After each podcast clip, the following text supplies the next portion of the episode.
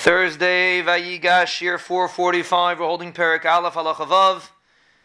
A very important halacha, Ketzaraisim Atzitzis, how do you make tzitzis? Maschil Mizavis Shal you start from the corner of the talis, Shehi Soif Ha'arig, which is the end of the weaving. Umarchik Imena, your marchik, Lo Yeser Al Shalish Etzbais, not more than three Etzbais, Lamala. Not more than three Etzbais up from the beged, from the corner. V'loi Pachis Mikesher Goydel, and not less than the knot the knuckle of the thumb.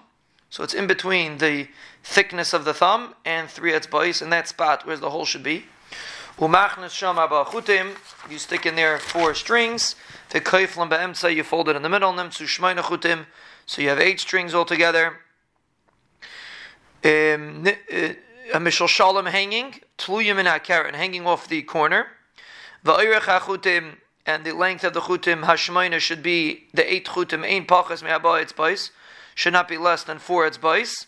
If it's more than four its bais, afilu amo ishtayim cheris, even if it's one or two amas, it's kosher, but it shouldn't be less than four its bais. That's Ram Shita.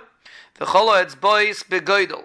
All the its bais we measure with the thumb. That's when we say etzba. That's what we mean. We mean a thicker etzba, the thumb. The Ram's sheet is one of them should be tchelas, and the uh, the other the other seven should be lavan.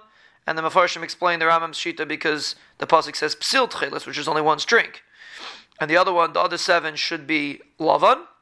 The Raavad disagrees, and he says two should be tchelas and six should be lavan.